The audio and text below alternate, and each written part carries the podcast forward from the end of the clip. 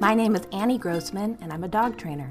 I'm the owner and co founder of School for the Dogs, a dog training center located in Manhattan's East Village. School, school for the dogs, for the dogs.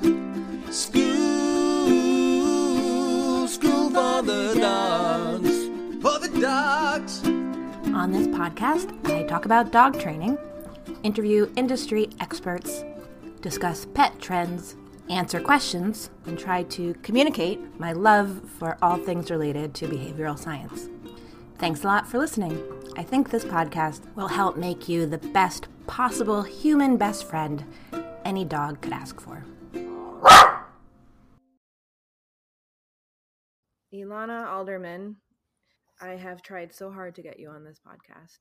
You you know how hard I've tried.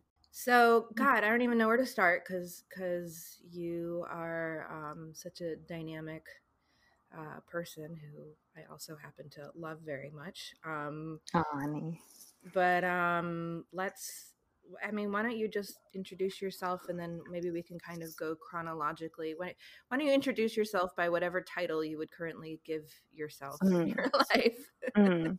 and then we could maybe work backwards or front forwards back forwards from from early on um, To now. to now. Um, okay. Yeah. Um, the title I would give myself professionally would probably be um, animal behavior consultant. Um, or I, I, at parties, I say I'm a dog trainer. It's just so much simpler. And uh, yeah, I like to work with uh, any species of animals, including humans. So um, everything to do with behavior and uh, how we how it works and how we can change the way people or animals feel in a given situation. That's what really fascinates me. Um, and uh, let's see, what else were you asking me? How did I? I mean, I can say that you came into my life. I guess it was before the fire. It was before the fire. it was back when we because I remember I remember you came to school for the dogs when it was in my living room. Yes. and yes. I think at that point you were thinking about doing Karen Pryor Academy, and you Mhm. were living Mhm. upstate, and you came in to just talk to me a little bit about it. Little did Yep. little did I know what a force you were. Um, so it must have been like 2013, 2012. Yeah, 2013, 12, yeah, something like that. You And I worked for you. Yeah, and then you worked for me for a few years before you moved to Colorado, and then you continued to work for School for the Dogs, really Mhm. building out our uh, professional program, a professional Right. course, which is um, still in full force and uh, lives uh, atop the scaffolding you built. Um, and uh, and of course, I know that you still occasionally train hmm animals in uh, in Colorado. And I should also mention that when when there was this massive fire in my apartment slash at school for the dogs when it was in my apartment, you took my cat. I did. Sylvia. Yeah, who who has since passed on and was already then kind of on her last legs, but that was I was Yeah, really she was for that. We still did some training together, some tricks. Um, but uh, but you are someone. I mean, I think you know this about yourself that like people refer to you as like some sort of Disney character. like, like you look kind of like an Israeli Snow White, and and you Tan like Snow White. yeah, and you uh, you you do seem to have this ability to um, talk to mice and birds and squirrels and such, like uh, Snow White or Cinderella. Um, and to me, you've always seemed like you like you must have like hatched from an egg. Like I can't. like I know, like I know you're from Israel, and I like Yeah. know you were in the army. And then I know you made it to upstate New York because of family, because you're part, you're half American yeah. half, half French, even though you were uh, raised in Israel. But but but it, it's like I, I can't picture how you actually became the person that you are. You seem like a an unrooted little miracle that somehow appeared in the world. So maybe maybe you could talk about like how you first became interested in animals back- Animals. back, in uh, back in Israel. I'm guessing. I if I had to pinpoint it, I'd say uh, stray cats. That was my gateway drug. But maybe even before that, uh, maybe insects. Uh, my mom was the kind of person who would like, don't don't step on that ant. Look at the cute little ant, kind of you know, mom. So I was always very aware of animals. Loved animals. I was one of those kids. And uh, stray cats was how I I think I learned my first behavior lesson because on Shabbat on Saturday, no school. I couldn't really. I lived further away from my friends. I, I could sort of walk to some friends sometimes, but most of the time I would just roam by myself at a really young age. I know I did it at seven and eight and nine and 10. And I would just spend um, all day long um, roaming the streets and looking at bugs and looking and looking for cats. I was obsessed with cats. So I took some, I would take kibble from my own cat at home and I had a very limited supply of how much I was allowed to take. And so each little toss of a kibble was cost me something. I had to be really careful in how I used it. So I try to uh, lure the cats to just not be so far away from me. I'm talking about real feral cats, not the kind that are used to people and meow and come over to you, like the kind that if they see you approach, they'll hide. So I would use what I know now to be negative reinforcement and positive reinforcement and toss my treats. And the, big victory was if I could eventually, after several weeks, get a certain cat to let me touch it. Like that was what my child ape mind wanted to do the most just like pet you so i did a lot of that a lot of uh, hours and hours of observation of stray cats and any any any animal really that i could see but i didn't know that animal behavior was a profession or that dog training was a profession even. The only dog training thing that i knew of was really harsh corrective military type or police dog and that was just not going to be something i could see myself doing. You know i just didn't know it existed. And you had a cat but you never had a dog growing up. I to this day i have never owned a dog I've I've helped hundreds of people with their dogs. I've done board and trains where I spend even up to two weeks with people's dogs. You know, I've lived in homes where other people's dogs were, but I've never actually owned my own dog, which is crazy. Well, which did you did you go to college first, or you went to the army first, right? First was the army. And did you um, work with animals in any capacity in the army? No, I didn't. I was uh, essentially a welfare worker, um, kind of a military welfare welfare worker but on an Air Force base in the south in Israel.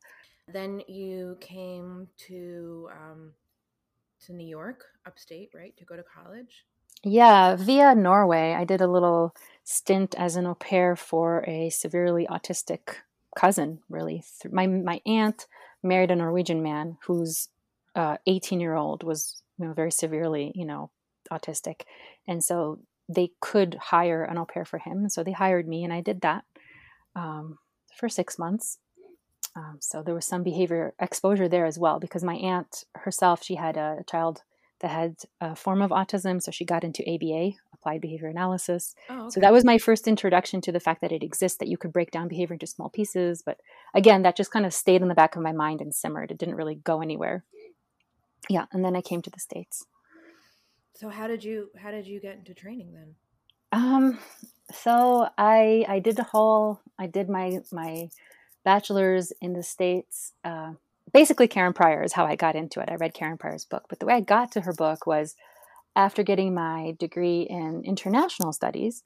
I moved back to Norway to work for my aunt at her business, and I was there for a couple of years. And while I was there, my uncle read um, uh, Temple Grandin's book, I don't remember which one, but the one where she describes Karen Pryor and positive and negative reinforcement. And she says, You should read Don't Shoot the Dog because it's good. And I remember I've like a couple of weeks I let by and then I just ordered it on Amazon. And when I read Karen Pryor's Don't Shoot the Dog, it was truly that classic Helen Keller moment of like, oh my God, I felt like a veil had lifted from my eyes. That all the things that I kind of had intuitions about, it just gave it this clarity of uh, you know vision. Like it was just amazing for me. It really blew my mind.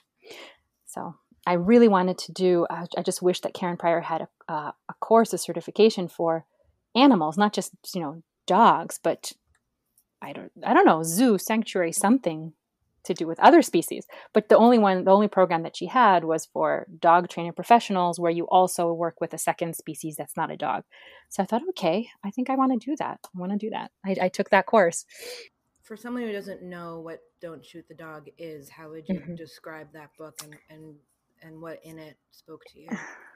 Well, Don't Shoot the Dog is often referred to as the Bible of dog training, of animal training in general. It really just breaks down positive and negative reinforcement in really simple terms uh, with good examples of you know real life. So it just mm, how can you change behavior? It's a it's a it's a it's an introduction to the science of, of behavior change. Essentially, is, is how I would see it. The only problem with "Don't Shoot the Dog," I think, is that the title confuses people. yeah, apparently Karen did not hates like that title. title. Yeah. She hated the title. I mean, I'm so Yeah. used to it as Yeah. I take it for granted, but I feel like if you heard the title without knowing anything about it, you'd think. Strange choice. but it makes sense, I guess, once you read it. So I met you right before you started Karen Pryor Academy. Had you done any any animal training then, really before before that point? Um, yeah, not really. I, I read Don't Shoot the Dog when I was still living in Norway. I thought I'd maybe move to Norway actually at the time. And uh, the dog that I was living with was the first dog that I ever trained, Tinka. I just taught her some basic, basic clicker training from just what I got at Don't Shoot the Dog. Then uh, I ended up moving back to the States to be with my now husband. And uh, I really wanted to maybe take the Karen Pryor course. I wasn't so sure um, that's actually his sister Michelle who told me, you know, if if you love what you do, you don't work a day in your life. you know that, that saying that people say. Mhm. Um, and I, that was that last little push that I needed, and I decided to to enroll in KPA. But before I did that, I wanted to talk to an individual, a human being who had actually been through the program, and the only person that I could find through anything in the registries was you. So that's when I reached out to you, and you told me come over and help assist in a puppy class. And I was came over. That's when I came to your studio for the first time, and I was so mm-hmm. like starstruck in a way. I was just like, this is so amazing. I was really dazzled. Um, and you gave me you gave me the whole insider view of the, the kind of complete picture of how you felt of the KPA program and what you got out of it. And your ultimate recommendation was go for it, you know. And uh, I'm really glad I did. It's an I think it's an exceptionally good program. Um, so it it's kind of depends on what you put into it. I think that you can approach a program like KPA and and get more out of it or less out of it depending on on your attitude and, and what you uh you know how you're approaching it.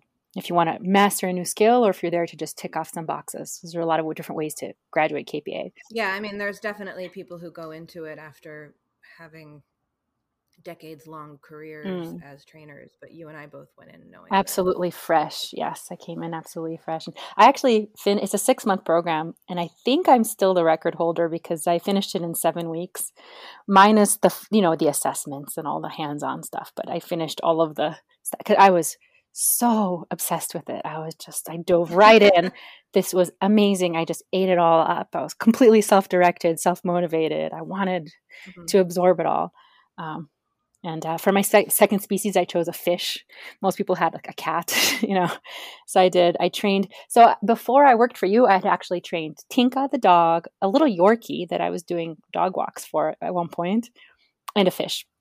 Those were, uh, uh, and the fish actually got me into a uh, um, pre- apprenticeship, not apprenticeship. What do you call it? Internship. Got me into an Mhm. internship at a little zoo, a little AZA accredited zoo that was near me and I was at the zoo for a year almost. So that's when I got to have opportunity to work with a lot of different species. They were they were very kind with me, very generous with me. I just had keys, like kind of you can't go to the wolves because they're potentially tagged for re-release, and they, so they shouldn't be habituated to people. But you can pretty much do what you want. Wow, you're, literally, you had, were given keys to the zoo. So I, I know, I know some people listening are going to have this question, so I'm going to ask it. How and why do you train a fish, or what? What do you train a fish to do? I read it, yeah, in, in in Don't Shoot the Dog, Karen describes how she trained a fish to swim through a hoop. And when I read that in the book, I was like, I have to try that. I had to try that. That has to be my species. And I had this complete innocence of, well, Karen says you can do it, and it it says you can, so why not? You could train an earthworm. I just didn't come of, to it. I didn't approach it with any kinds of fears or so to me, training Erasmus was the same as training any other animal. You just had to cut your treats really small. Um, why? Partly just to see how it's done, to learn um, how to train in general. Um, partly because it's really enriching, I think, for the animal's life. Even if it's a fish, people underestimate the needs. I, I've, I am convinced that fish have emotions, not just the sensitivity to pain. That they have some kind of form of emotion that I could really identify in my fish when I was working with him. So it does en- enrich a fish's life to do that. I've, yeah, I've given several fish trainers and fish owners uh, training advice with their own fish after this. And how uh, just using his food, I used a, a flashlight as a marker for uh, instead of a clicker, the way you would use a clicker for a, a dog. I used a flashlight and I just used his regular meal, his regular pellets cut up into really small pieces. Did you feel emotionally connected to him through training him? I was in love with that fish. yeah, Karen describes this in her book too. She says that it's impossible to not become emotionally attached to an animal when you work with positive reinforcement. It's just part of our wiring. I do something for you, you do something for me. This kind of back and forth that creates this relationship. I really love this fish. Yeah. Yeah, I feel like I mean I had Amos for five years before I really started doing any training with him, and you know, of course, I loved him madly before that yeah. but I feel like the bond. Um, yeah, our rela- relationship became different after I. I mean, for the better. Um, after we started training together. Mm-hmm. So you tell me about like some of the animals you worked with at the the zoo because I think one of the things that separates you from most dog trainers I know is that kind of like you were saying like you your your interest is in behavior and I feel like you know i i see animal training all around us i see how classical conditioning and operant conditioning is working on us um and i mean i talk about that a lot on this podcast yeah, you do, yeah. but i i haven't um worked with a whole lot of animals other than I mean, I guess you could say I've worked with people, but mo- mostly I've worked with dogs. I feel like you, you've. I mean, I remember when when one time you were helping me clean my closet and you were like, well, you know, one day I'm going to put up a website that's going to be, you know, dog training, other species, non human, and then there's going to be a section on human training if people want to hire me to help them do things like clean their closet. that's still like, shelved there as part of like one of my future mini careers. I love helping people organize like I, their spaces. Yeah, like I feel like you don't shy away from from it uh the like i feel like i'm always, always a little bit embarrassed kind of when i when people are like are you trying to dog train me i'm like yeah but I'm worried about talking about it oh, you have to be really people really do get offended um I, I, think you really walk the walk in that you have worked with many different kinds of animals mm-hmm. um which is why i'm curious to hear about what you did at the zoo um yeah. and and of course i i know and we can get to this now that that that dogs are not the main animal or zoo animals are not the main kind of animal you're working with now. Yeah. But tell me a little bit about, you know, your, your, your zoo work. Yeah, the zoo work was, um, I'd say I did a whole lot of things that are practical for the animals, um, like a uh, scale training. I did a lot of scale training for a lot of different animals, especially the ones that were fearful for example. What's, what scale? What so scale? It, one of the main ways, it, weighing an animal, just weighing an animal voluntarily. Oh, oh okay. So With the scale they go on to. Yeah, and a lot of animals might be completely fine with it, but some animals are really fearful. So if you need to take like the ringtail lemur needed to go into a crate. Um, and then you weigh them in the crate, and then you take them out and you weigh the crate, and that's how you know how much the lemur weighs. And keeping track of an animal's weight is one of the basic ways that a zookeeper can assess kind of the any kind of trouble, um, medical issue that might happen if you suddenly see a little bit of a weight drop or something like that. So it is important to be able to keep a weight on an animal. So there were, yeah, the ringtail lemur was uh, at one point really afraid, refused to get into the crate, and um, I did that. They had a guanaco, that's a type of a wild version of a llama, and he didn't uh, you couldn't touch him you couldn't approach him and they'd never had a weight on him. So i thought hmm, i love a challenge and i, I used my feral cat strategies including as well as the karen pryor stuff i learned and i was able to get him into the barn to get weighed and i was able to touch him and pet him uh, after some training. Uh, kea parrot that had some yeah, behavior issues like just a lot of different practical things. I, i'd say that my, my passion in whatever animal that I work with, I really like to take a stressful situation, something that the animal would really want to avoid, sees the first cue of and becomes afraid and doesn't want to do it. um, and then turn it into one of their favorite games. And that's something that you can do easily, I think, relatively in a zoo because the environment is so controlled. Like they're pretty much there and they have food and you know so it, you you really can control a lot of the reinforcers and, and and and if you have like the okay every week or every two weeks i get weighed and that's this big negative part of stressful part of my life that i just kind of go through if instead it becomes oh this exciting box of thrills and wonders that i get into and i get craisins and yeah it, it just completely transform i think their life in general. It just gives them such a such a great experience. And the same with dogs too um, I never had a particular preference for dogs until I started training dogs. I always loved them um, just as much as I love any animal. I just think they're they're great. But as I worked with dogs, I really did see that they have they're an exceptional animal. They have evolved to to work really well with us. Um, so, so I suddenly got it, like why people were loved love dogs. So I really really love dogs now. I really got an appreciation for that. And the same is true when I become a mother. I before I, I, I really tended to approach each animal that I met as okay, who are you? Let's see. Just at, at I don't think I'm in, you know innately superior to this particular animal. I'm just a different species. I just really looked at them at eye level and saw all animals as basically have different strengths and weaknesses, and they're all fascinating and wonderful. But it wasn't until I had a baby that I realized, oh, we are a really, really exceptional animal. Like we are amazing. We learn so quickly. We're, you know, we're.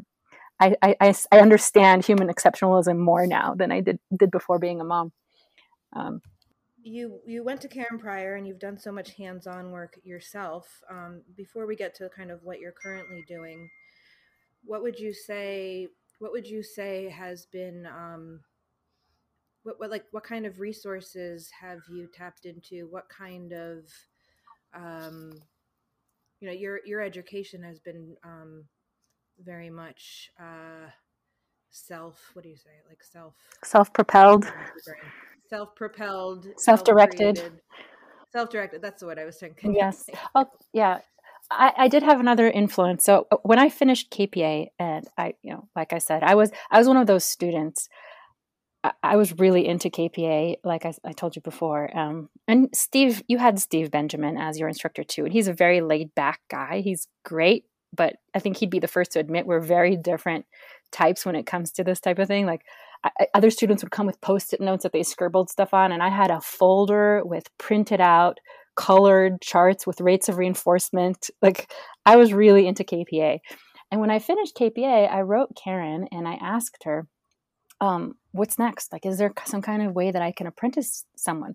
Because I felt that I really needed hands on experience seeing people. You know, I told her I, I, did this year at the zoo, I finished KPA. What should I do next to really learn from someone?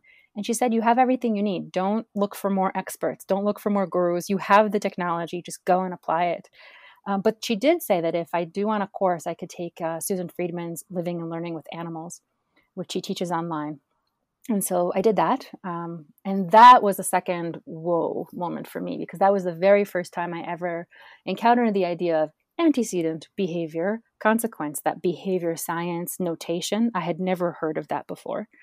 Um, and so that was very eye opening to me. I liked the clarity of that as well. I felt that that, that really gave me a lot of good tools. Now she had two, you could listen in on the call like two different, like Tuesdays or Thursdays. So I listened to both and then I would listen to the recording again, of course, at double speed because Susan Friedman talks very slowly. So I'd listen to Tuesday live and then listen to the recording, and then the Thursday live and then listen to the recording. So, but other than those two, I really I've done you know I've done some online courses, I read books on things, but that was really I feel like I had the tools, and it was just time to get experience. That's interesting because I haven't done Susan Friedman's course, although I'd like to, and I feel like I've covered a lot of that information just in my own um, yeah. in my own uh, reading journey whatever. Um, but i sort of felt similarly after kpa like uh, especially about like apprenticing or figuring out like okay well i i understand this now but like how do i actually i guess two things. One i felt like how do i actually do this? Because mm-hmm. i mean one one of really the only criticisms I have of KPA is like you don't really, or I, at least when I was doing it, which was a while ago now, like I didn't feel like I got a whole lot of time actually watching other people work with right clients. I would agree with. Um, I mean, like I knew how to train my dog, um, but how to communicate that in a way to uh, to other dog owners to work with their dog, like that was really something I, for me, I had just had to figure out on my own. Like, I yeah, and that's what I love. There was no. Yeah. That's what I love about our apprenticeship program when we collaborated on that is that I I was teaching the the theory and creating the course and and then the students in New York would do the hands-on and actually shadow real trainers um, because it's one thing to understand the principle and then you're tackled you know like i said i never owned a dog and someone says well my puppy's barking. So like okay i can analyze this. I can do my research and kind of come up with an idea. But if i could sit in on a consultation with a trainer who just articulates a really good way of doing it like that's so, much easier than having to reinvent the wheel yourself Yeah.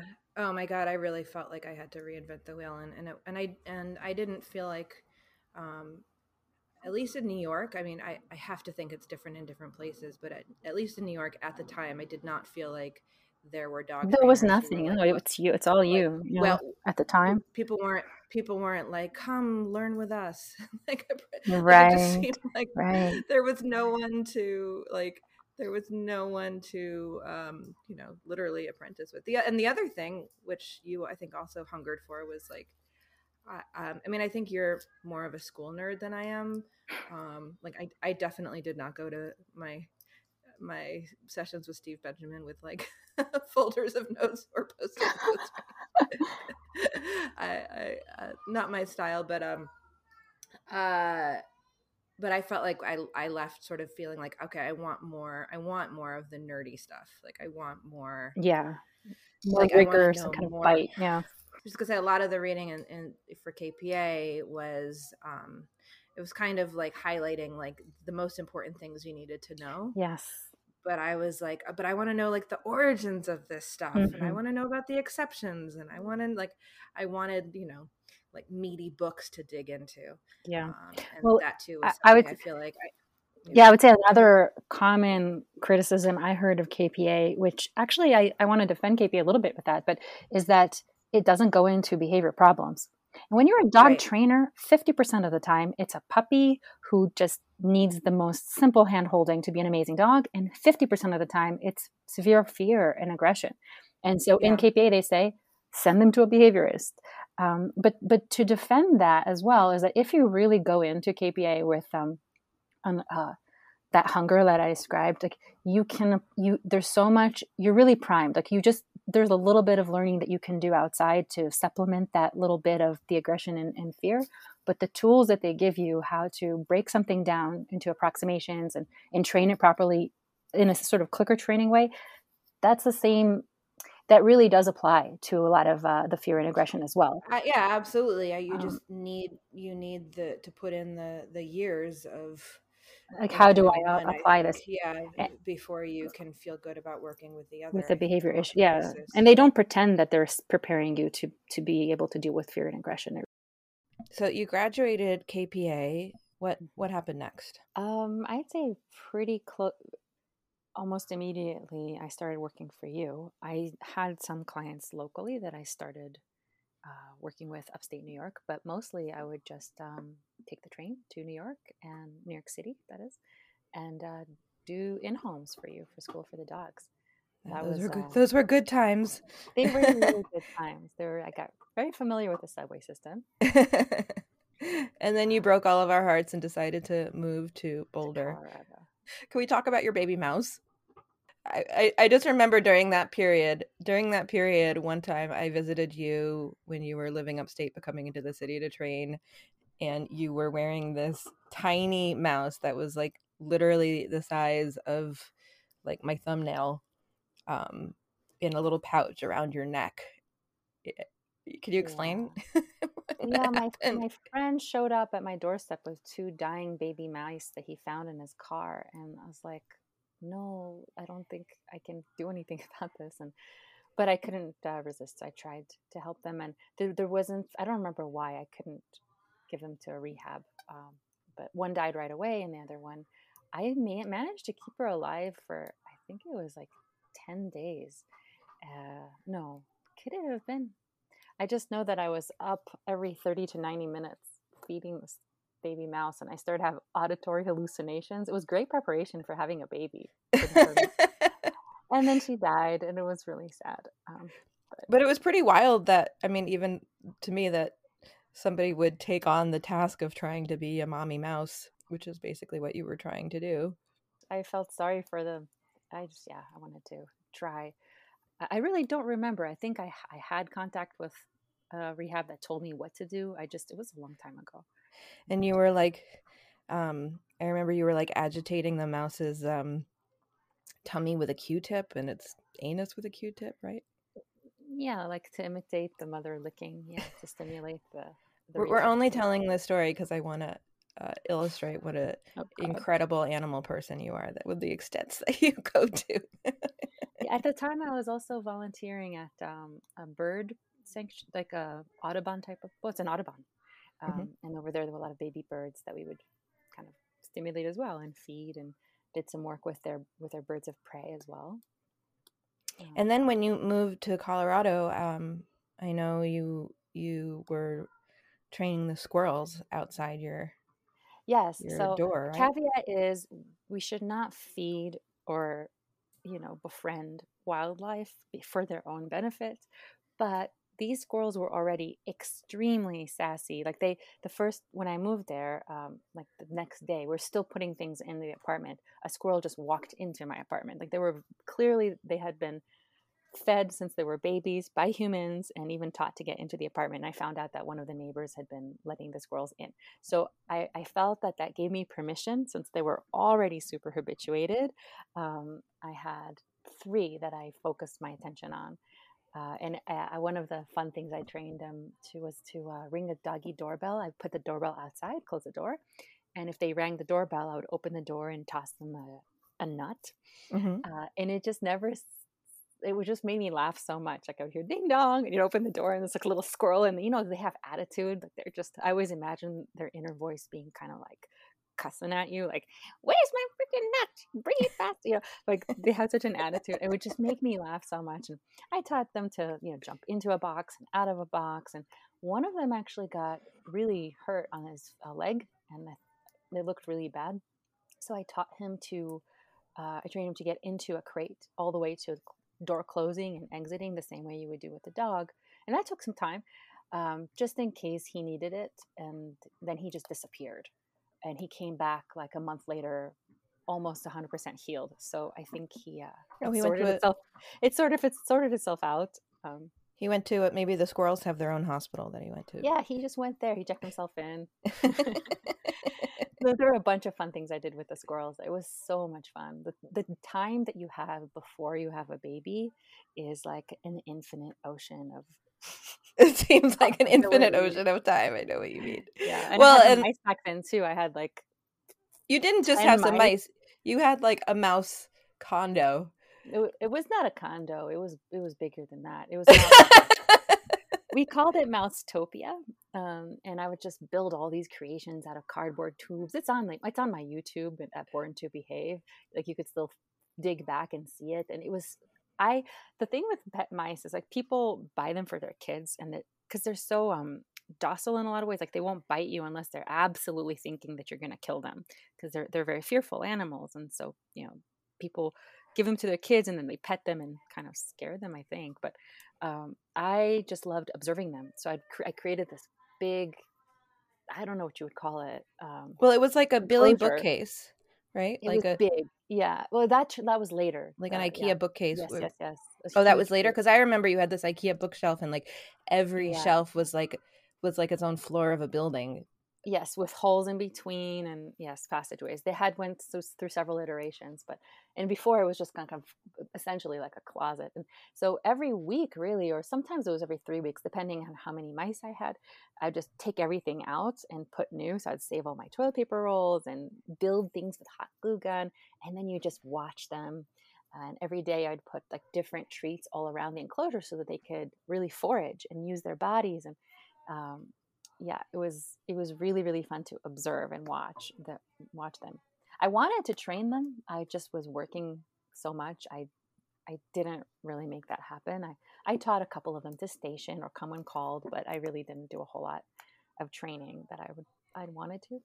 So you worked with squirrels and mice in in Boulder, and then and also goats. No. Yes. Yep. When I first moved to Boulder, there was one of those you know new to Boulder things, and I met um, Becca, who's the uh, uh, farm director at the Boulder JCC um, Goat Co-op, and uh, I started. I, I wasn't interested in being a part of a goat co-op. I didn't really want the goat milk, but I started training there, and then they ended up hiring me to do some basic training. And then after, since now I volunteer at it really, but I was doing um, hoof trimming, voluntary hoof trimming.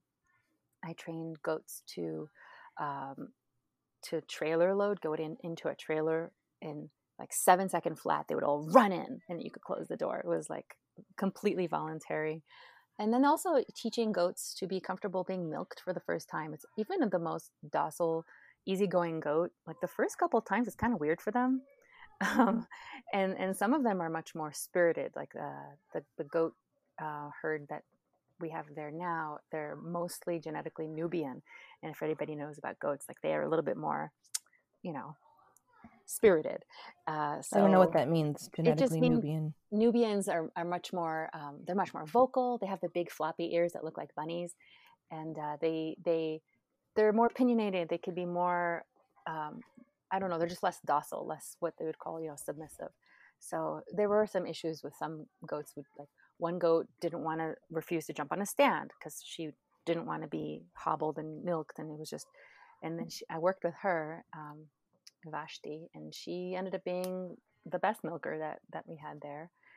Because uh, I got it's tr- very difficult training goats in a co-op because you have like 25 different hands putting their hands on the on the goats. Mm-hmm. So you have to go to the least common denominator and like really work it. And so depending on how much availability I had in my schedule, it was was, was kind of the, how much success I had really. But yeah, and you I did a lot of work with goats. Mm-hmm. Took some dog. You have taken dog clients in Colorado. Oh yeah, I worked full time uh, for the first I don't know, however long before I got pregnant. I worked until I was uh, eight months pregnant.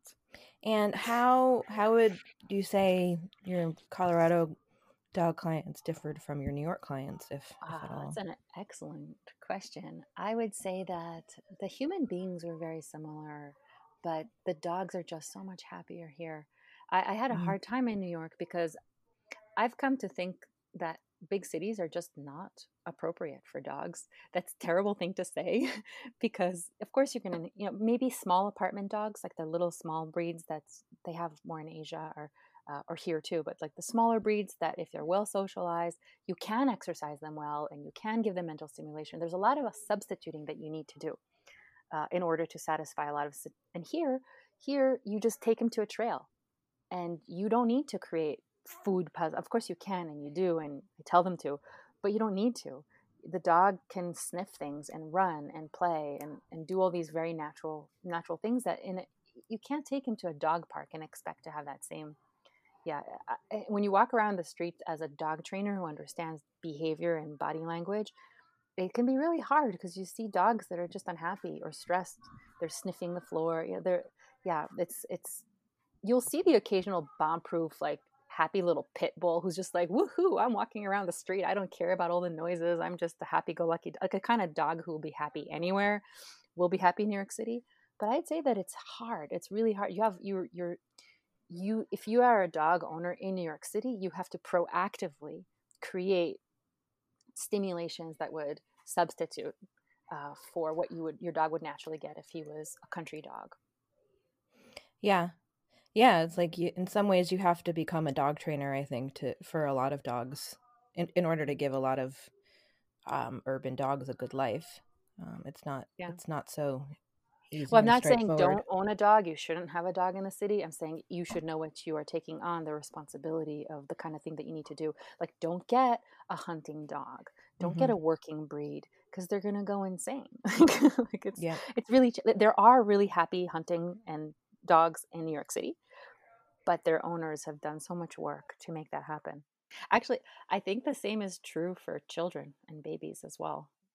I think it is harder in dense urban areas and um, some things are, are unnatural in both locations just part of our modern lifestyle i think is unnatural like the fact that most of us are just a mother father or just a mother and a small child where i think the natural way for human child to grow up is with at least 15 adults that really love them that have known them since baby you know close kin and we don't have that i think um, for most most children growing up whether they're in the city or not so like that's uh, an area that i think is a real deficit Mhm. um, today well, you know, B.F. Skinner's idea in um, Mhm. Walden Walden. Two is um, is that he's like pro teen pregnancy. i know like, but the argument, which is interesting, is if like we didn't judge it and every fifteen year old coupled up and had a baby, then that baby's grandparents would be 30 and their great grandparents would be 45 and their great great grandparents would be 60 and there'd be so many people invested in that child's welfare and happiness and there to like care and help whereas now like you know if you're like me and you wait till you know basically you're 40 to have kids and yeah the grandparents aren't around. necessarily around that long and the great grandparents forget it I think that it is better to have children much younger, um, but we we are in a time of uh, culturally where you can't afford to do that. Most people don't have the means to do that. right like, well i mean things would have to be first and get you know. yeah things would have to be set up very differently i guess we probably won't happen in our lifetimes but i mean if it was set up that you know you could have a child at 15 and it would basically be the responsibility of your parents to deal with the child Yeah, well, that that's t- that's to address like the emotional, social needs of a child. Like, I really look at at child raising. Like, I'm it's the way I see child raising is super informed by my behavior and animal experience. Like, you you, you bring your history with you everywhere that you you go. Like, that's just my bias and my yeah of course well so you had you had Eitan uh two and a half years ago which i Mhm. know exactly because it was one month after i had magnolia um, and um, it's been interesting for me as a dog trainer uh, to watch you parent Eitan because I feel like you epitomize like the dog trainer, or I should really say animal trainer uh, approach to parenting using positive reinforcement and successive approximations and um, and go to lengths that um, honestly I feel like I haven't gone to partially just because you know I'm like running a business um, Yeah. where you've been able to give it more time um, so yeah talk to me about like about what it was like sort of um, starting out with this new tiny animal to take care of it um did did you th- I guess should, did you think from the get go like this is going to be kind of like um animal training that I've done for Yeah, work I- except in my own home with my own child or I wasn't sure what to expect. I just kind of kept an open mind and was hoping that some of my experience would come in handy. I just had, I was surprised how much it applied and how handy it was. And you look at a baby and, and even a, a toddler who's pre-verbal up to that, it's it's, it's very similar um, because you need to be able to correctly read their body language and listen to them in a way that's nonverbal. I think we're so there are a lot of people who are become very confident and comfortable parents as soon as the children start speaking because suddenly they like oh your tummy hurts. Oh you you want this. Like it just everything kind of evens out for them. Whereas before i have feedback from some friends that have babies around my same age. It's like i just don't know what he wants. I don't know why he's crying. I don't know how to stop it. I don't know what he wants. And i think that i had an advantage there because I could really read the body language. Like I never wondered what he wanted. Sometimes I couldn't give it to him. Sometimes he was just uncomfortable. But I, I really can't say that, that I didn't know what was expected, um, what, what he was hoping for, what he want, what his little, you know, consciousness or desire. do you think that's because you're just so tuned into reading Yeah, I do think so. I do, I do think it has to do with emotional states and body language and, and behavior and really seeing the connection between, you know, the context of what's going on, what happened before, what happened after. And for me, it was a bit complicated, the situation with Eitan, because thank goodness it's not severe, but he's had a number of medical issues that I've had to deal with and still have to deal with. And so it has affected like the way I parent him. Eitan suffers from, well, there's no real people, doctors really don't really know what it is, but they call it uh, involuntary breath holding spells, which is just a, a term for we don't know why this happens, but it's probably harmless. Where he experiences sudden physical or emotional pain, his nervous system kind of like glitches because uh, like this the signal is too intense and it just glitches and he stops breathing um, and eventually it's grown to the point where he'll you know pass out the nervous system will just have him pass out. So if he gets really upset over something, which toddlers get upset, he can just lose consciousness. Um, and lately it's turned to seizures as well. So like you'll have a, yeah, it's really, really horrible. So the first few times you, you're holding your baby in your arms and they're blue in the face and they literally look like they're having a heart attack and dying. And I've had that happen hundreds of times. And it's just really traumatic. It's traumatic. There have been a lot of really traumatic situations with it. Um, plus, he was premature. There were just a lot of issues.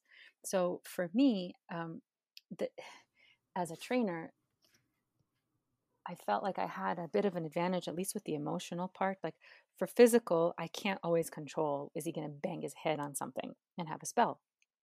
But I can set up the environment to have fewer meltdowns, tantrums, um, and like the discipline side of things. I've only had him have a spell twice from emotional reasons and that's it. And, and I know he's close sometimes, but that's given me a lot of strategy. So that it has informed the way I do things. That I've always wanted to be the kind of parent who will brush the child's teeth with zero stress, without pinning them down, without forcing it. You know, but if I think if he hadn't had the issues where the stakes are so high, I probably would have pinned him down and just done it because you're so overwhelmed, especially as a first time mother with so many things to do uh, that you just like, you know what, I just have to get this done now. and you're frustrated. But for me, like, am I willing to have him potentially have a seizure right now? No. Is it good? Is it worth it? No. So I'm, I'm much more careful about certain things. And because of it, I'm in some ways more successful with certain things. Mm-hmm, um, mm-hmm. That's interesting so, way to way, interesting thing that life has handed you a situation where you have um, to do positive reinforcement or yeah you know? yeah well tell me about um I think before you were doing cooperative care, you you were first focusing on enrichment. Yes, that's one of my passions for every animal. And so it was very natural for me to immediately do that. I also was so in love with my baby and I just wanted to teach him and share with him the world. Like so anything I did is an enrichment opportunity.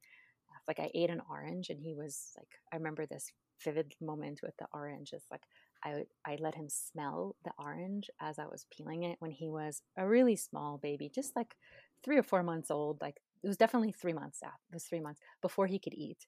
And his like expressions on his face when he would experience a new scent. And I just love, I love enrichment. Um, I think we can define enrichment um, somewhat, uh, but I, I, I like to think of enrichment as providing species appropriate stimulus that can uh, result in first natural development and also natural behaviors that that particular species would normally experience for a normal development and just for a normal life. So if you're looking at a dog, like a dog would naturally have, um, I, I guess, two main ways of, of having enrichment. One is to forage for food on his own, which is sniffing, searching, solving problems, digging, you know, working in order to get food. And then the other one would be how to get my human to give me food. Since they co evolved with us, figuring out how to get my person to give me a piece of a sandwich, I think that's actually an evolved kind of need. And I, I like to use that as, um, you know, if you were doing some clicker training or trick training or something like that with your dog and you're giving him tiny pieces of food, that is actually a strong mental enrichment for your dog because they've kind of evolved to try and get that from you. So mm-hmm. Um, so when I look at a dog, how do I enrich a dog's life? Who is in a say in an apartment in a in a city? I, I try to create those kind of stimulations, food puzzles and food searches and clicker training, and all of those things are there to to substitute for what a dog would naturally just you just live your normal life, living in some village or some you know nomadic situation. This is what your dog would normally do. Uh, so you kind of And the same thing, I think, with a baby or a child. Like they've there's social needs definitely that we kind of touched on. So I'm really trying to have him have exposure and you know create relationships with people of all ages, not just babies his age, but you know watching social interaction, creating social bonds. But then physical stuff. They love to forage. Little kids love to forage. They love to pick things and sort things and um, so we had food puzzles. I know you did that with Magnolia too, or just kind of create food puzzles for him. Um, and uh, and I think for a baby human, like they they love. At first, it's observing. So while I, I everything I did in my life, I just usually would just wore him so he could see what I was doing. So he loved to watch me cook. And then as he got older, he participated in the cooking. Like he would crack the egg, he would beat something. Um, uh, so all of these things, the kind of apprenticeship type of learning that children love, like I was sweeping the floor, I got him a little broom and he would sweep the floor. He loves physical. I find that as uh, it's enriching. Uh, it's kind of an enrichment. So, I, and it's really fun for me to create enrichment opportunities. My uh, my Instagram has a lot of examples at um, baby underscore enrichment. Um, just things I've done with him, uh, things I've done with him from probably four months old. I, I don't remember, maybe eight months old. You're also just so good at you're good at uh, seeing enrichment opportunities. I think where I wouldn't. I mean, for instance, you know, it looks like every box that you fr- from your Instagram at least, it looks like every box that gets delivered to you, you're able to figure out some way to make that into some kind of interesting toy for him. My my favorite go to easy, super easy uh, enrichment idea for a parent would be any kind of uh, treasure hunt uh, searches uh, appropriate to whatever age that the baby, child, toddler is. Um, I only have experience with age zero to two and a half since my son is two and a half. So that's the only real expertise ish answer I could give you. But um, I'd say like you could start with a very simple food puzzle for uh, a baby who's just starting to eat something uh, with like little, you know, even if it's a Cheerio, and you could use uh, a food puzzle like you and I have done, or any kind of way that the baby needs to uh, to kind of forage to do some kind of action in order to receive food. So you could just take like a towel, put a Cheerio on it, show it to the bait to the like the you know six month old or eight month old, um, nine month old, and then cover fold over the towel, and then the Cheerio disappeared open it up, close it again, show it a few times like that, and then the baby tries to get that Cheerio, for example. That's like the cheapest, easiest way that you could create some kind of action for them to get food. I, I find that toddlers love to pick their own and get their own food. It's really fun. And then it can advance. So uh, when Eitan was a little bit older, I started doing um, food searches for him, uh, where he'd have, you know, maybe five blueberries locked up in a tin box and then he'd have to unlock it with a key and then i start to hide the key in another bag. So have to open the bag to get the key to unlock the box which you, you know obviously you can't do something like that with a dog. This is the advantage an exciting thing about working with a human that they're so smart. Um, and you just go at the level of your baby or child. You don't want to frustrate them. You want them to be able to succeed 99 percent certainty like i know he's going to get this but then you can add increase the difficulty level. Um, so i would have two different uh, box and bag inside of the box and a bag inside of the bag and different snaps that you have to work to open to get the key to get to another bag that you open to then unlock the box and get to the um, and get to the blueberries and you could see it in my instagram like he loved those he would get so excited to be able to do those and now we're starting to do the thing where I do, I'm starting to do a thing where I'll draw a map. Like, say, I'll draw an area of the room that has certain stuffed animals in it. And in the drawing, I'll draw um, the treats, usually some kind of chewable supplement he has to take anyway. And I'll draw the treat, say, under the lion. And I show him, look, there's a candy over here under the lion. He's thinking about it so hard. And he goes to the wrong place and then he figures out to go from the map to the to the candy or to the key. Uh, so as you can see, you can make it as straightforward and simple as you like, or you, you can go ahead and make it more and more complicated depending on the age um, of the child. Yeah, any kind of foraging, any kind of looking for food and looking or looking for a toy. If special, like let's hide. Uh, I had I used to have um, Petit Singe, his little baby monkey, that is the baby of his bigger monkey, and he would get hidden and stuff like in a in a in a cup that you could that's transparent cup and I would put the monkey in there so he could see the monkey, but he couldn't get it. And so the big puzzle was to to get Petit Singe out of the cup. Like that was one. And then once he could do that, I would put a little piece of cloth on top. Look, he's there. Nope, no, he's not there anymore. Look, he's there. And it's like you're looking at really young baby age. And that's fun for me if you could hear my excitement. Like I really like creating that sort of thing. but it's so easy to do. Like once you figured hide it, find it, you know, babies love those games. Yeah, I think a lot of like the the dog puzzle toys, the the work to eat toys could really be marketed towards uh to toddlers. We we need to create a new version that's you know baby safe and baby appropriate like because we both have used a number of food puzzles and when i would take out those food puzzles oh man i bought them brand new they didn't have any dog saliva on them or anything and i would put say three or four on the floor with cheerios blueberries if i needed to just keep him contained while i was making breakfast for him i just didn't want to wear him that day or for whatever reason and so it would keep him busy um, also before lunch if he was getting a little bit too hungry close to lunch and I didn't plan my day right, I would plop three or four on the floor and he would be really excited looking for just a small amount of food that wouldn't spoil his appetite, but he could manipulate and move the, the wedges. And uh, yeah, I really like those when he was uh, very small. Um, I, I delight in creating ways that like um, I, I think that one of the mistakes we sometimes make as modern parents is we just let kids like here's a toy you go play. I'm going to do my grown up thing because i have to get my grown up thing done and when i'm done you you know so these kind of separate and i say okay i have to do my grown up thing which is i need to say i need to do the laundry. Instead of doing the laundry in 5 minutes i'll do the laundry in 15 minutes with him for the first like 30 times that I do it. And then he loses interest in it. So he may wander off now and, and do something else. But but getting the kids involved in your actual like just slowing down and letting him get involved in what I'm actually doing is eh, I, I don't know. I think that that's something that we don't always think to do. Any quick enrichment ideas you can give to um, busy working parents like me who who uh, want to be better at being engaged with their child. I find it hard sometimes when mm-hmm. it's just the two of us, me and Magnolia, Magnolia as she's a toddler. I mean, she's so sweet and she's so much fun. But I do often have this feeling of like, you know, we're animals that are meant to be in groups and she should be mm-hmm. with other kids and I should have other adults around. And I actually find I do feel like I have, I'm more engaged and have more fun with her often when it's not just the two of us. Mm-hmm. Like when there is one other kid over or one other um, adult. adult. there, you know, whether it's my husband or a friend or whatever.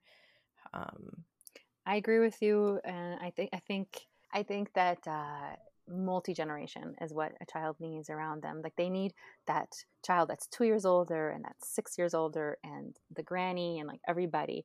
Uh, we we always want to think, oh, we, they need more kids. Let's put them more kids, and they can't really learn good social skills from a two year old who doesn't have good social skills yet, who's also learning. Mm-hmm. You end up kind of with this, you know, uh, you have a lot of classrooms like that, both in daycare, preschool, school, where it's just a bunch of kids the same age and they adapt to each other and they learn from each other. Like they're the, each other's main social group, but they're learning from, you know, immature creatures how to mm-hmm be mature. So I really think there's so much value in having them be in a multi generational situation. Like you, you, when you're a playground and you see a group, sometimes there are families like that that are out there. It's like I always, you know, encourage him. He kind of joins those groups. Uh, uh, but yeah, to a quick to answer a question about a quick enrichment uh, that you could do with a child that with your one on one, I I think the first thing to do is put your own phone away. Like truly put your phone away disconnect completely because when you uh, that uh, and then just be there like you don't need to come up with something cool like they just want to connect with you and that is if you're looking at a modern working parent who has limited resources you don't have a whole lot of time just being together then when you are you're the enrichment you're good you don't need to bring any t- toys to the equation um, now people are worrying so much about screen time with their toddlers like my, my kid watches too much tv like worry about your own screen time when you have your child next to you put your phone fully away and then just kind of yes and them, you know, like improv. It's like they're there and they want to climb on you, they want to hide. Like the kids are pretty easy to play with. Like it's, it's peekaboo, it's tickles, it's pretend. Like just go with the flow. Um, and then when you're really present, you will you will play. Like I, I another one of my my mental mottos that I always tell myself is how can I enjoy my child today instead of oh, I've had mornings where I was just so exhausted, difficult night's sleep, especially when he's younger, and it's like how do I face the day today? Like I'm just so burnt out today. That's and then I would take a moment and say, okay, how can I enjoy my beautiful baby today? How can I enjoy him? And then the answer was kind of come to me. And sometimes it means cancel the plans that you made and just be there, play at home, uh, whatever that means. But children, I think, they want to be enjoyed and they need to be enjoyed. So if you're kind of, I'm doing this to be a good mom, I'm going to tick off the box of play with child. I need to do this. It's my duty. You, you're not, you're not going to, there's, you're not going to do as good of a, of a, you're not going to enjoy it. They're not going to enjoy it as much as if you're like, how can, when do I enjoy my child best? Do I want to just take him outside together? Is that something I really enjoy? Like, how can I connect? Do I want to sit, have him sit on my lap and play with a book? Like, find ways that you enjoy, I think. Huh. So, sort of almost take a more selfish approach, thinking about like what you will enjoy in order to mm-hmm. bring that to your time with your kid. Yeah, and some of the housework kind of started like that, where uh, I thought, you know, I I want to be engaged, but I also really want to have dinner ready later. So I would think about that and like, how, can I make this into a game? Can I make that into an activity? And and I, of course, um, I'm very lucky that I'm able to stay at home with Eitan. I thought that I would only do it for a year, but because of the health situation, like I actually can't put him in a preschool at this at this point, not yet. Um, so, yeah, like I have all this time that someone who is a full time working mom, especially during pandemic, you just can't. You don't. You don't have the same amount of resources, you know. Um, so I think that you need to also just be patient with your own situation. You can't expect to be peaceful and you know baking cookies with your child when you're just barely scraping by to feed yourself with your time allotments that you have you know so i know that i'm very lucky there have you worked with him then with a clicker? I have. Not as much as I would want to, but I found I did find the clicker to be really useful when he was absolutely not verbal. Um, because I was I needed to train him for well I didn't need to train him but I chose to train him. He had a had to do an, uh, an EKG uh, where you, it's not very invasive. You just take the shirt off and glue really a bunch of stickers and then attach electrodes to that while being restrained in my lap. So it's not a very challenging behavior. I found actually training the nasal spray a lot more difficult. That's why I made a blog post about how to train the nasal nasal spray with your toddler. Um, but I still had to do that because he was only one, and it, would have been really stressful for him, and it could have triggered a spell. Also, why am I? What is happening to me here? So I, I did use a clicker for that, um, and I'm so glad I did. And I, I do want to make a, a, point also um, that I barely did any training, even though I am a trainer. My the day to day life just like sweeps you by like a big wave, and you're just swept by. And and and working on medical behaviors is not something that I it was something I kind of put off or didn't really want to deal with.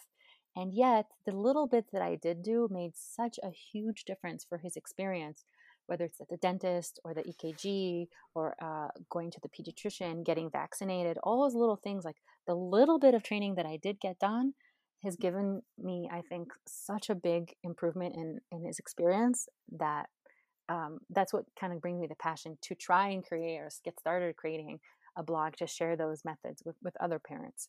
Tell me about uh, training him for the EKG stuff. Mm-hmm. Um, I just started with restraint on the lap, and I used I used food. I used treats um, like uh, you know mini chocolate chips was a really good one, um, and uh, I would kind of restrain him and let him go, and restrain him, put the chocolate chip, let him go. Then he would come to me. He always came to me. If he wanted to leave, he was allowed to leave at any point. Mm-hmm. Uh, Did you give it some kind of cue? No, no. no. Um, not well, just the situational cue of being on my arms and kind Mm-hmm. of maybe I tap my I would tap my lap, and then I started using stickers like easy to s- stickers and put regular stickers. He likes stickers, so I'd put I'd let him explore the stickers, and then I would put the sticker on him, and I would put a sticker and treat him sticker treat him, and then it was done. Uh, the EKG was mostly restraint, and then putting on taking off you know the shirts off, restraint, stickers, and then add slowly add duration to it. Mhm, Um, and and at first you could see some of the early videos. I have them all on my Instagram. If you dig back enough, you could see that some like he was he, the duration was shorter in the beginning. Like he couldn't do longer, and I was able to get him to be just relaxed with it.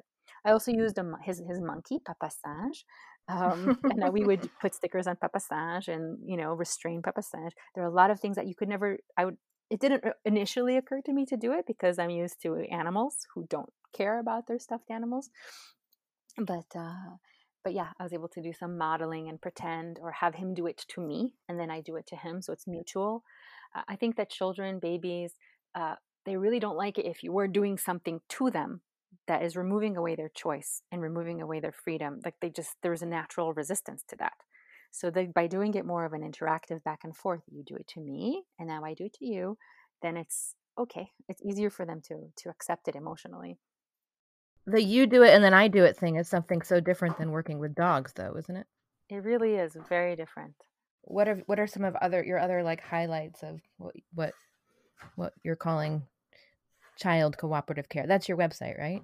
uh, the toothbrushing and teaching nasal spray because he it's something that kids really don't like and he really really needed it and now we do it every day he needs allergy medication up his nose uh, so we do that every day and i'm so, So what grateful. what are your tips on that? Because um, I haven't tried that with Magnolia since she was quite little, but it did not go over very well.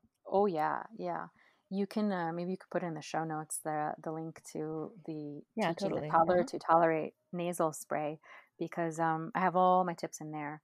But for nasal spray, I started it out where you put the nozzle in the nose, but you don't actually spray. You're just reinforcing that.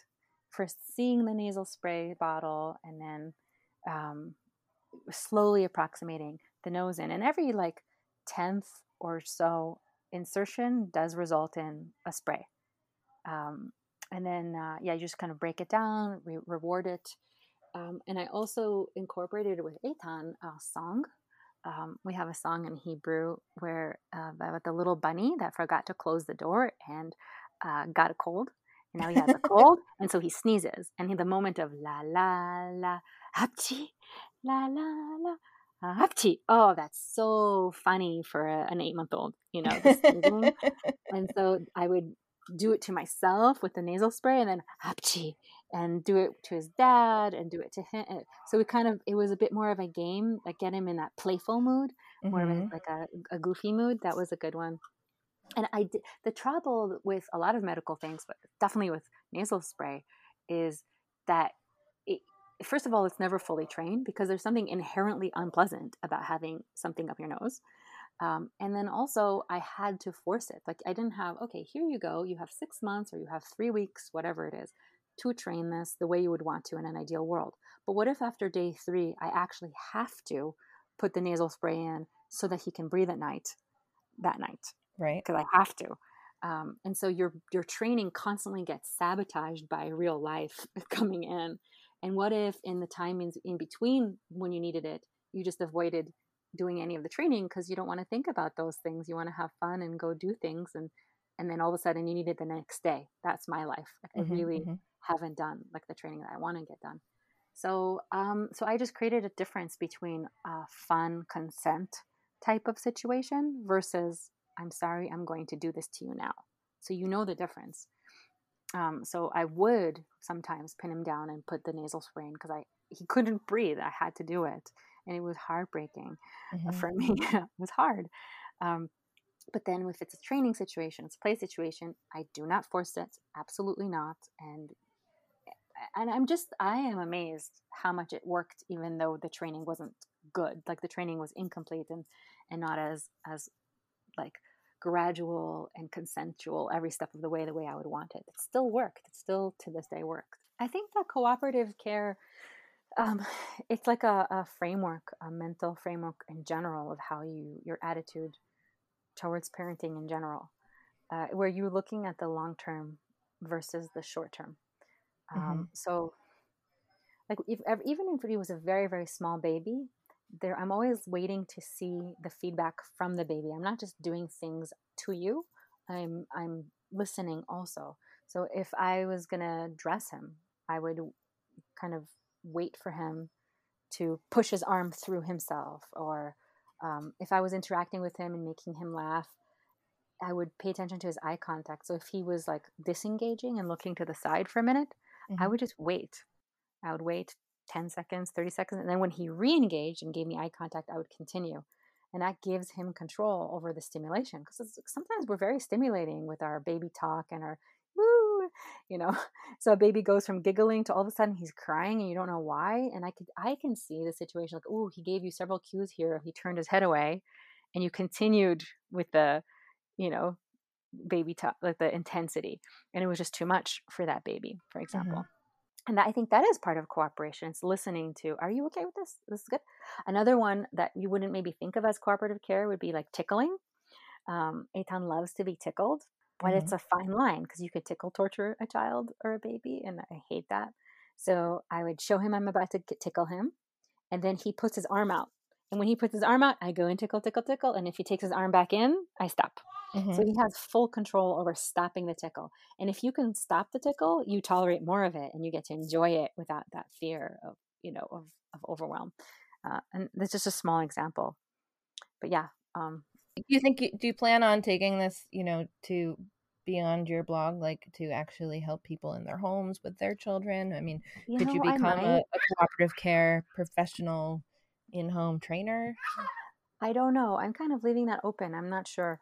I mm, I have so much stuff recorded and pictures and things during from baby to now, but I haven't really had as much time to sit down and I feel like I have so much content that I just want to here's what I know now. It, it may not be perfect, it may not be the best, but it's probably two steps ahead of someone who's pregnant right now and trying to prepare. You know, like I have enough, I think, value that I, I wish I had been able to read about. So the first thing I think would be to just put down what's in my head into the world, um, just to provide value that way. Um, and then, and then for for tr- actual training, like the, the sky's the limit. I mean, he's only two and a half, and there's going to be a lot of situations that he still has to face. He's probably going to have to face a, you know, get more dental work. He he's um, yeah, vaccines, but I need to I need to train for that. And there are kids out there like who need really intense medical things, and there isn't that like I have a feeling that in five years, ten years, the the you're going to have dozens of blogs and videos that can really really help parents who have babies children who have to go through medical procedures but i don't really see that exists quite yet. So i think there's a real need for that uh, because you're so you're so helpless when you're uh, terrified for your little child's life or for their health or even just for having a good night's sleep for them like you're so afraid for your child and so you really defer to the doctor and the doctors a lot of times are very desensitized to anything that's to do with consent like they're really much like get it done get it done. I'm the professional. Go with it. And so you end up going with it, and then you feel terrible. I should have stopped that. That wasn't a good. That was good. Of course, that's necessary. But some things, if you were a little bit more of an empowered parent, you could say, "No, I'm not. I'm going to leave this dentist," which is what I did. I did not like one dentist, and I switched to another dentist who was willing to go with my crazy ideas. And she's, What do you mean? yeah. So I had, um, I, I Eitan had two fillings. They're not technically fillings because she didn't drill, but he had two cavities, probably because he's a mouth breather, especially at night, and so there's saliva. And anyway, uh, and I, I came to a dentist and I said, "Look, I don't want you to f- force force him to open his mouth. Like he needs to open his mouth for you, even if it takes a couple of visits. I'm willing to pay and come a couple of times to get him comfortable." And she just wasn't able to do it. She wasn't she just you can see that she's like okay you're a crazy mom you know? didn't you didn't i feel like i remember didn't you have some questions like that you were asking dentists before you went yeah all? and that's another thing that you that a dog trainer uh, would also tell you like if you're going to go find a dog trainer you have a few questions to say okay, what if my dog does something wrong? How should what will you do in a session? You know what? And then the answers that the trainer will give you will will kind of clue you in. Do I want to hire this person? Right. So I call I called a couple of places, and at one place I asked, okay, what if um, my my son doesn't want to use the dentist says open your mouth i want to look in your teeth and he refuses to open his mouth and turns his head what will the dentist do and so she answered the receptionist answered well you know we try to get him to open their mouth but if he can't then we'll just ask the parent to you know kind of like hold the child and like hold their head in place and we'll just kind of pry their mouth open and you know and basically force it right? Which if it's an emergency absolutely you got to do what you got to do but we're this is just like a, a, a one year old first visit like take a look in your mouth like so then i called another office this is dr jen um, at, uh, rock pediatrics in boulder and she's like uh, her reception the receptionist said we know she has a really good way with children if if she doesn't if she can't get him to open his mouth they'll just do a friendly visit and try again next time and you were like that's Perfect. the right answer thank you right like, like and it's a, it's an attitude difference i totally understand the dentist who's just like doesn't get it um, mm-hmm. and there's a very big difference between a four year old and a one year old mm-hmm. like they and because they can't express their fear and two days like when you leave the office they they look perfectly happy go lucky so they just got over it you're still doing something when you are scaring a child or forcing them to do a restraint that they're just not comfortable with. There is an impact, I think. Um, it just depends. It really depends on the situation. But uh, if you can do it in a way that's force free, you know, then do it. Mm-hmm.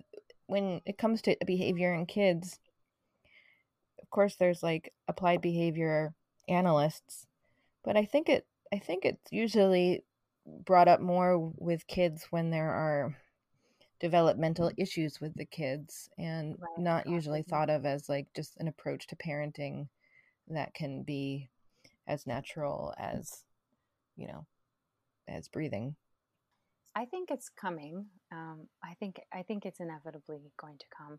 And when you're talking about behavior science like they're looking at here's a behavior problem let's fix this right? Um, but i think it goes beyond pure behaviorism like to a full whole child kind of the way we, we approach a dog right? Like it's not okay the dog is doing a nuisance behavior. Here are ways to stop the nuisance behavior.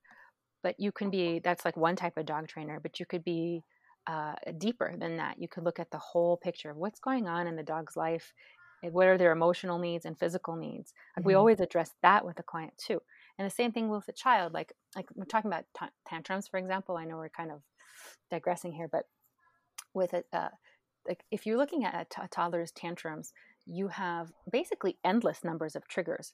If you can't really train them all, you know, I wanted the blue cup, not the yellow cup meltdown, right? That kind of thing. Um, so oh, I don't know about that. and so people thinking like, okay, here are some tactics. When she wants the blue cup, then I'll do this, you know, or a kind of a redirect or whatever. But like for me, it's more like, what is the state in which little triggers make him melt down?